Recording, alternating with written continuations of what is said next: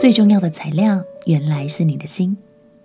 朋友平安，让我们陪你读圣经，一天一章，生命发光。今天来读出埃及记第二十五章。你相信上帝无所不能吗？从二十五章到三十章，我们要来介绍这位创造天地的主，真的是一位多才多艺的伟大工匠。这一章我们会看到。上帝这位家具设计师非常详细的吩咐摩西，会幕里的各样器具要怎么制作，要用哪些材料来制作。未来的章节，我们会看到上帝还身兼室内设计师和服装设计师哦。而什么是会幕，又为什么要建造呢？继续读下去，你就会更明白了。一起来读《出埃及记》第二十五章。出埃及记第二十五章，耶和华晓諭摩西说：“你告诉以色列人，当为我送礼物来，凡甘心乐意的，你们就可以收下归我。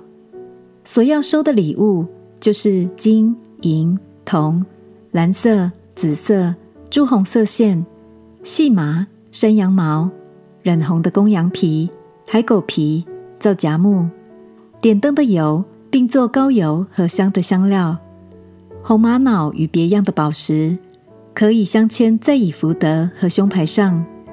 又当为我造圣所，使我可以住在他们中间。制造帐幕和其中的一切器具，都要照我所指示你的样式。要用皂荚木做一柜，长二肘半，宽一肘半，高一肘半。要在里外包上金经，四围镶上金牙边，也要铸四个金环，安在柜的四角上，这边两环，那边两环。要用皂荚木做两根杠，用金包裹。要把杠穿在柜旁的环内，以便抬柜。这杠要藏在柜的环内，不可抽出来。必将我所要赐给你的法板放在柜里。要用金经做施恩座，长二肘半，宽一肘半。要用金子锤出两个基路伯来，安在施恩座的两头。这头做一个基路伯，那头做一个基路伯。二基路伯要接连一块，在施恩座的两头。二基路伯要高张翅膀，遮掩施恩座。基路伯要脸对脸，朝着施恩座。要将施恩座安在柜的上边，又将我所要赐给你的法版放在柜里。我要在那里与你相会，又要从法柜施恩座上二基路伯中间和你说我所要吩咐你传给以色列人的一切事。要用皂荚木做一张桌子，长二肘，宽一肘，高一肘半。要包上金经，四围镶上金牙边。桌子的四围各做一掌宽的横梁，横梁上镶着金牙边。要做四个金环，安在桌子的四角上，就是桌子四角上的四角。安环子的地方要挨近横梁，可以穿杠抬桌子。要用皂荚木做两根杠，用金包裹，以便抬桌子。要做桌子上的盘子、调羹，并垫酒的爵和瓶。这都要用金经制作，又要在桌子上，在我面前常摆陈设饼。要用金经做一个灯台，灯台的座和干与杯、球、花都要接连一块锤出来。灯台两旁要插出六个枝子，这旁三个，那旁三个。这旁每枝上有三个杯，形状像杏花，有球有花。那旁每枝上也有三个杯，形状像杏花，有球有花。从灯台插出来的六个枝子都是如此。灯台上有四个杯，形状像杏花，有球有花。灯台每两个枝子以下有球与枝子接连一块。灯台出的六个枝子都是如此。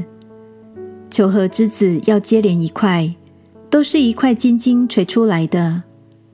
要做灯台的七个灯盏，祭司要点这灯，使灯光对照。灯台的蜡剪和蜡花盘也是要金金的。做灯台和这一切的器具，要用金金一他连得。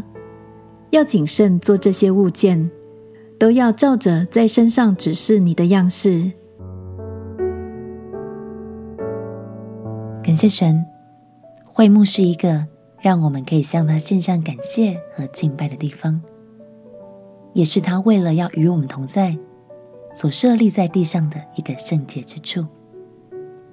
之后我们还会有更详细的认识。回过头来看这些制作所需的材料，其实神当然可以轻而易举的就全部准备好给摩西，但是神却没有这样做。亲爱的朋友，其实，在神的眼中，再珍贵的金银财宝，都比不上你乐意奉献的那一颗心。